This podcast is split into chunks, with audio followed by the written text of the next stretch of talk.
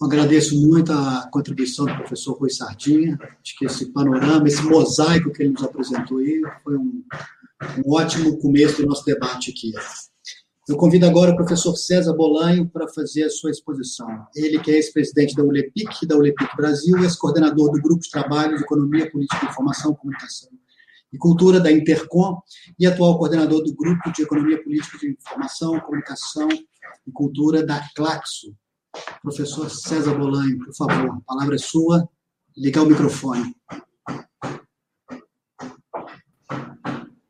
Ah, muito obrigado.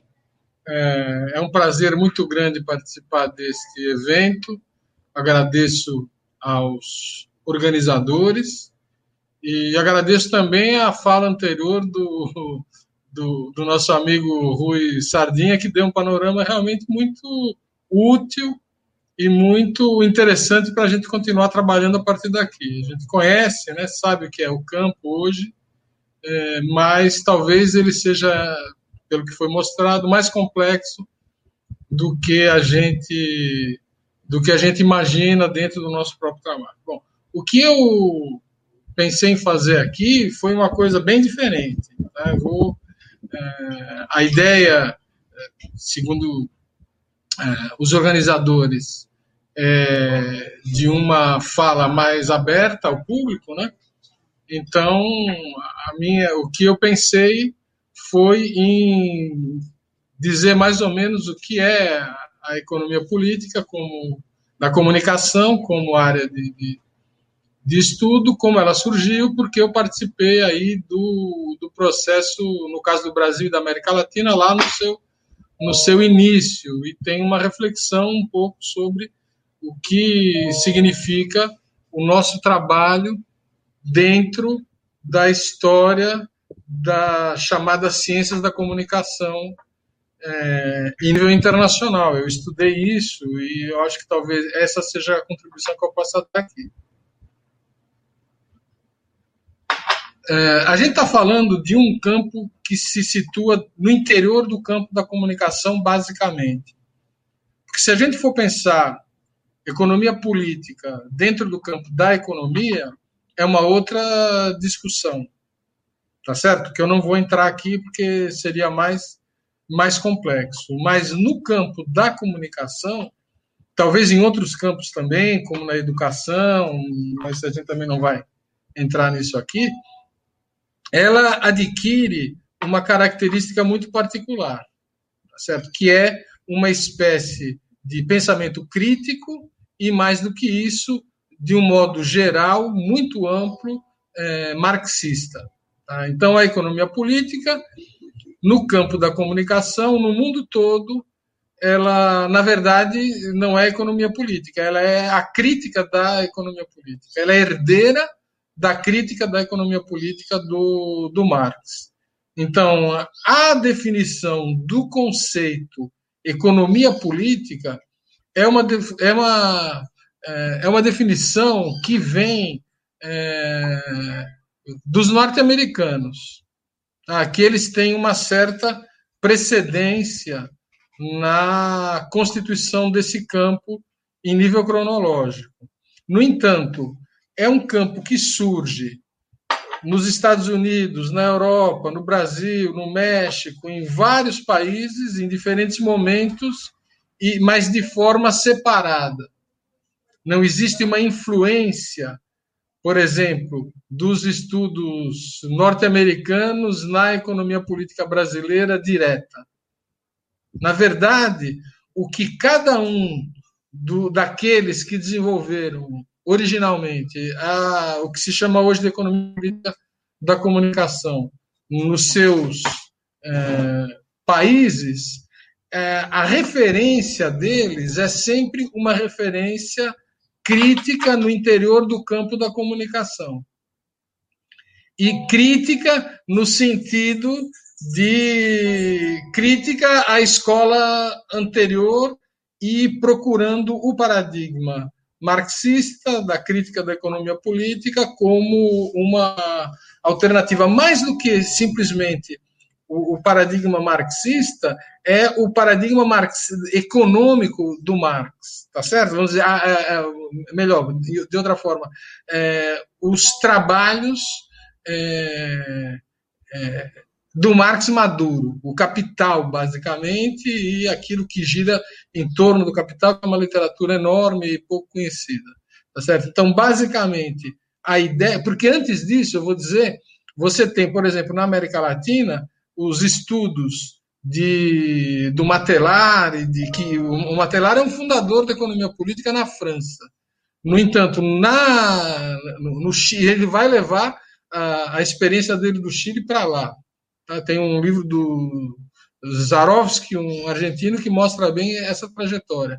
Lá na, na, no Chile, o trabalho dele ainda era muito dentro do paradigma das teorias da dependência cultural, que fazem parte da primeira escola latino-americana. E a grande influência dele é marxista, mas é basicamente o trabalho do Lenin e de autores mais no campo político marxista, inclusive em função do, da, da realidade que ele enfrentava lá naquele momento.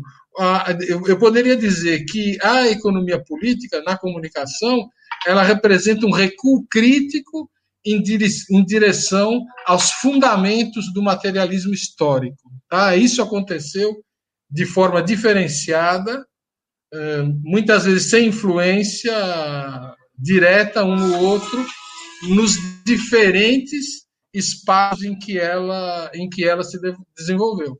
O, o mais antigo, de fato, é no Canadá, o, o, o trabalho do, do, do, Dallas Smite, que tem uma influência grande sobre é, a, a, a, grande é, organização internacional dos estudos de comunicação, que é a IMCA, é, onde ele fundou um grupo já muito, muito antigo, seguramente mais antigo, que é a seção de economia política da IMCA AIER. Tem dois, na verdade, tem três nomes, um em inglês, um em francês e um em espanhol, a gente usa é, alternadamente. É, é, a associação mais internacional.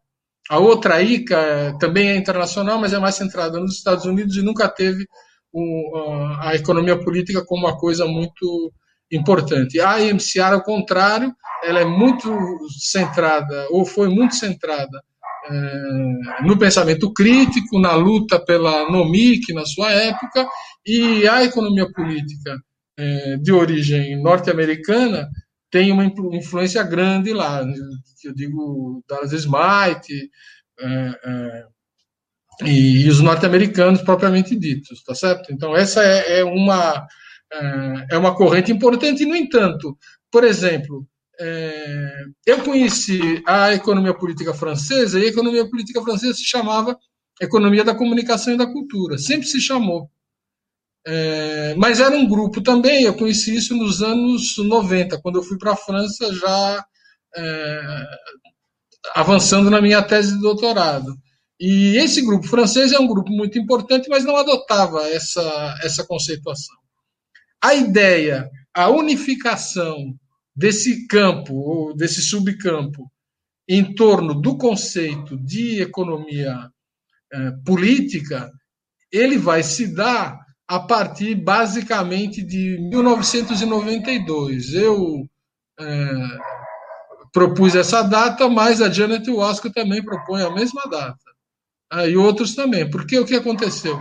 Em 1992 aconteceram dois grandes congressos eh, no estado de São Paulo, o Congresso de Refundação da ALAIC e o Congresso da IMCR no Brasil pela primeira vez. Ah, ambos sob liderança do professor José Marques de Mello.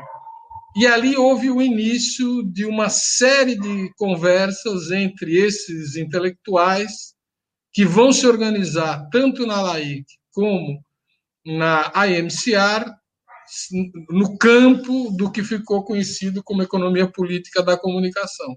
Então, nós passamos a adotar esse conceito, que é um conceito, vamos dizer, bastante razoável, né, porque remete às origens da fundação da ciência econômica, não é? Não é, rejeita a ideia de uma economia tucur, que seria uma perspectiva mais é, ortodoxa, não é? então apresenta-se como pensamento crítico, vamos dizer, que inclui o marxismo de um modo geral e algumas outras tendências. No nosso caso, é, praticamente é pensamento marxista. Tirando Alain, por exemplo, que foi citado aqui, que tem uma visão um pouco mais heterodoxa do, do fenômeno, né? de um modo geral, a, a ideia era estudar Marx, né? todo mundo que tentou criar alguma coisa nesse campo, na origem, para ver como é que você pode pensar a questão da comunicação no capitalismo partindo do capital.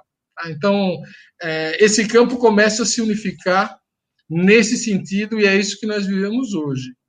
É, no caso é, do Brasil, é, o outro assunto que eu queria colocar é como isso foi se organizando entre os grupos, ou seja, como os grupos foram se, se, organizando. Porque, de fato, o Rui mostrou uma coisa importante que, vamos dizer, do que acontece até hoje. É, só a MCR tinha um grupo desse tipo. E a partir daí, vamos dizer, eu criei o primeiro grupo na América Latina, que foi o da Intercom, e logo em seguida criei também o, o grupo da LAIC.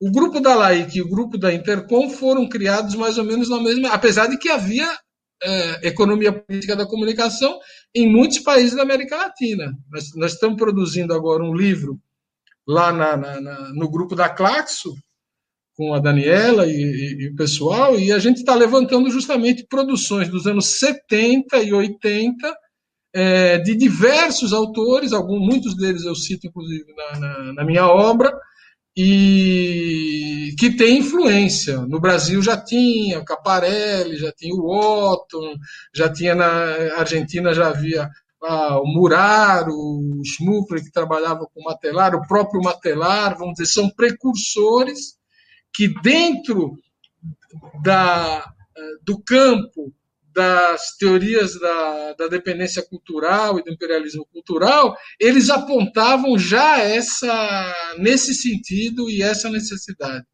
de entender as estruturas econômicas dos meios de comunicação e porque isso tinha um, uma relevância fundamental para se pensar a, as questões relacionadas à dominação ideológica e etc. Né? As indústrias eh, culturais, as indústrias da comunicação e tal. Então, é, no entanto, era um, não, era um campo que não se apresentava ainda como tal. Isto vai começar a acontecer dentro da ALAIC, ou seja, depois de 92, um pouquinho antes, dentro da Intercom, ah, por iniciativa minha, do Alain, e agora não vou me lembrar de todo mundo, mas a Anitta veio logo em seguida, depois o Valério, quando é, começou a frequentar. Então, aí é um grupo que vai se organizar no Brasil e que vai se organizar também na América Latina, basicamente a partir de 1992 e principalmente é, depois com a criação da ULEPIC, etc. Eu digo isso porque, vamos dizer, modéstia à parte, vamos dizer, sem eu me orgulho muito de dizer que, a partir desses dois grupos, é, foi criada toda uma rede, foi constituída. Então, do grupo, entre o grupo de economia política da Intercom e da ALAIC, os dois estavam situados na UFES, naquele momento, sob minha coordenação, na, na, no Observatório de Comunicação, que tinha sido criado um pouquinho antes, o OBSCOM, da UFES, é, a gente criou aquilo que a gente chamava na época de rede EPTIC. Foi a primeira rede, a primeira, não, não se falava ainda muito em rede naquele momento, e a gente já pensava isso como uma forma de organização de rede. Era uma rede que tinha duas pernas, mas a, a, quando ela foi criada, já foi criada junto com a revista, em 99.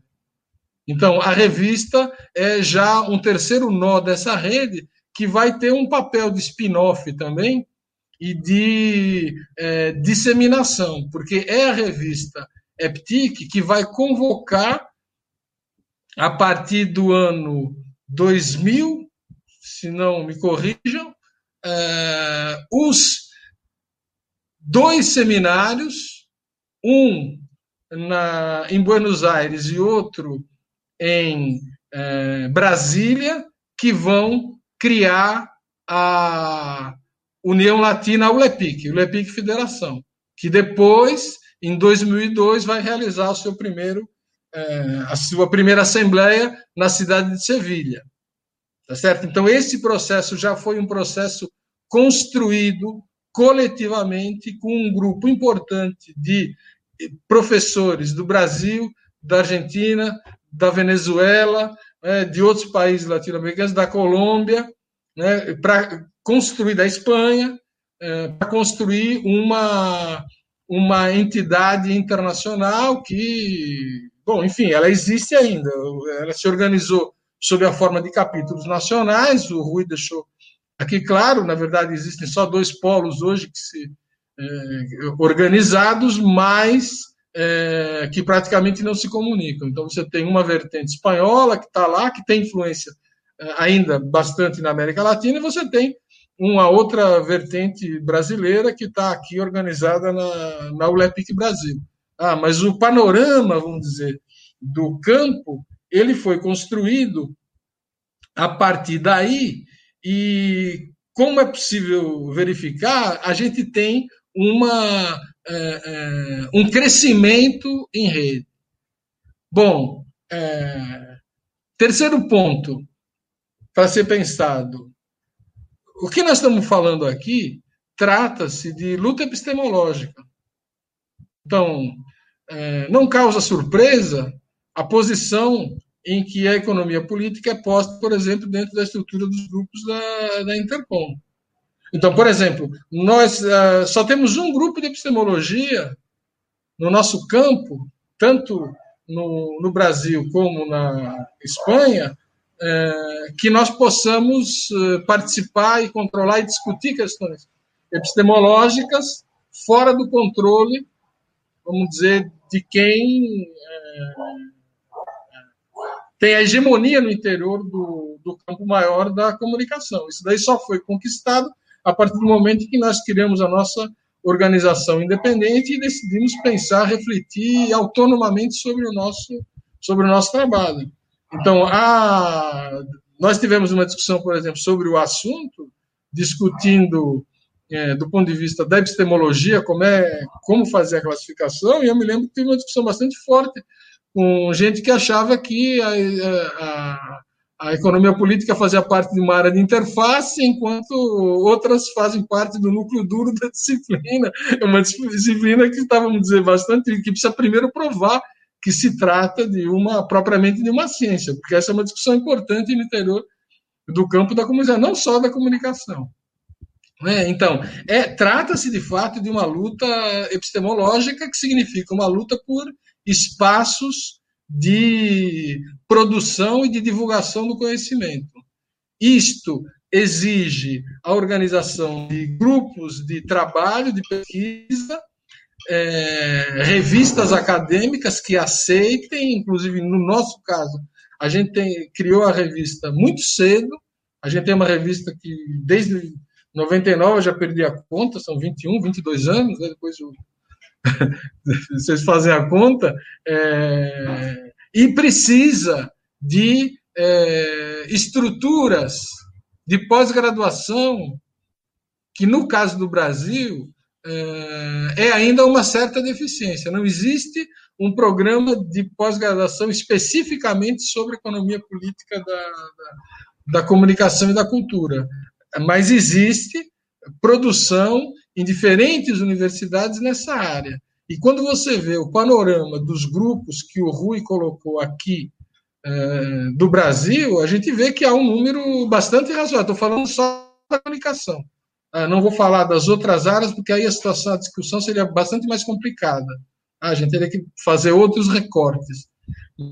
Mas no, dentro da comunicação, existe uma série de grupos, inclusive alguns grupos que não têm nome nem palavra-chave, como ele mostrou, e que se enquadram, porque tem, inclusive, autores importantes que fazem parte, que a gente conhece, e que, e que não estão definidos como tal. Então, é um campo que criou, de fato, uma certa capilaridade e que, neste momento, precisaria é, disso que vocês estão propondo aqui. Né? Colocar em diálogo as pessoas e os grupos que fazem parte da, do campo, né? sem discriminação, para ver estratégias de crescimento. Porque, de qualquer maneira, nós somos um pensamento crítico, marxista, isso está bastante claro, né? e a gente enfrenta a disputa com o pensamento funcionalista, com o positivismo e com outras é, vertentes, evidentemente uma disputa é, amigável e, e, construtiva, não é? Mas é, a gente tem uma obrigação dentro do, do campo acadêmico da comunicação e de outros também, não quero me furtar, mas enfim, é, na comunicação, que é onde nós estamos, a gente precisa é, avançar mais nessa discussão. Recentemente, a gente teve aprovado esse grupo da, da Claxo, que é uma coisa importante e fundamental. Inclusive, não, é por estar na presença dela aqui, mas eu agradeço sempre uh, o trabalho da professora Daniela Monge, que foi incansável na organização. Nós já tínhamos tentado outras vezes emplacar um grupo de economia política da comunicação na Claxo e não, isso não havia acontecido. A gente participava em outros grupos, havia grupos de comunicação, mas desta vez nós conseguimos, sob a liderança da Daniela, organizar um grupo que é muito importante, porque nós estamos situados agora no núcleo crítico mais importante da área de ciências sociais da América Latina. Tá certo? Extremamente produtivo e que no interior do qual nós podemos nós podemos nos manifestar. Esse é um, um trabalho fundamental. Depois ela vai falar. Eu não vou entrar nessa é, nessa seara aqui, mas eu acho que é, basicamente essa esse é o panorama que a gente deve é, tomar como ponto de partida para pensar é, o que fazer daqui para frente. Tá? Nós temos uma revista, nós temos várias outras revistas que a, aceitam e que têm divulgado. Nós temos relações internacionais importantes, por exemplo, no grupo da IMCA, mas nós não tivemos ainda a capacidade de, de, de participar mais efetivamente da coordenação disso. O grupo da IMCA, recentemente, criou a sua revista, é muito mais nova do que a nossa, e é uma revista bastante lida.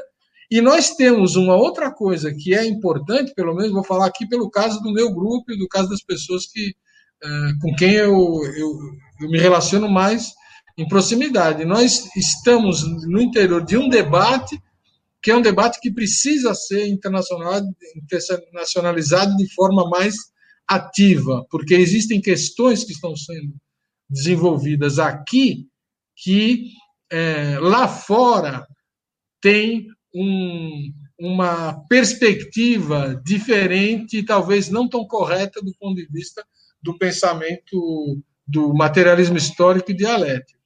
Isso está sendo discutido aqui com muita seriedade, mas, mais uma vez, nós enfrentamos todas as dificuldades da luta epistemológica para quem é da periferia.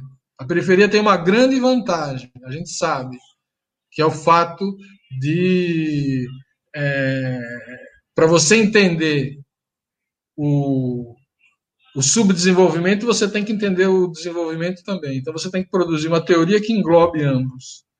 E essa perspectiva, como Furtado, né, que é um autor que eu estudei e que eu gosto de citar, tem a teoria dele do subdesenvolvimento, é uma teoria que discute o desenvolvimento e o subdesenvolvimento, faz a crítica do desenvolvimento é, dos países centrais. Nós temos essa vantagem, nós temos essa vantagem de um pensamento crítico poderoso e da nossa formação marxista ser bastante razoável. Mas nós temos uma desvantagem muito grande em relação à língua, em relação ao, a a capacidade que nós temos de acesso ao, às estruturas internacionais de, em que o, o debate se eh, socializa, e nós temos um problema é, gravíssimo de financiamento para poder participar é, adequadamente no debate internacional. Então, acho que esse é um problema que também deveria ser um ponto de pauta na nossa discussão. Como superar essas limitações através de um pensamento crítico, criativo e transformador. Bom, eu, o que eu tinha me proposto para falar, dentro daquilo que foi levantado pelo, pelos organizadores, é basicamente isso. Depois, eu acho interessante, se houver oportunidade de um debate, de um diálogo aqui entre nós, entrar em outros pormenores. Muito obrigado.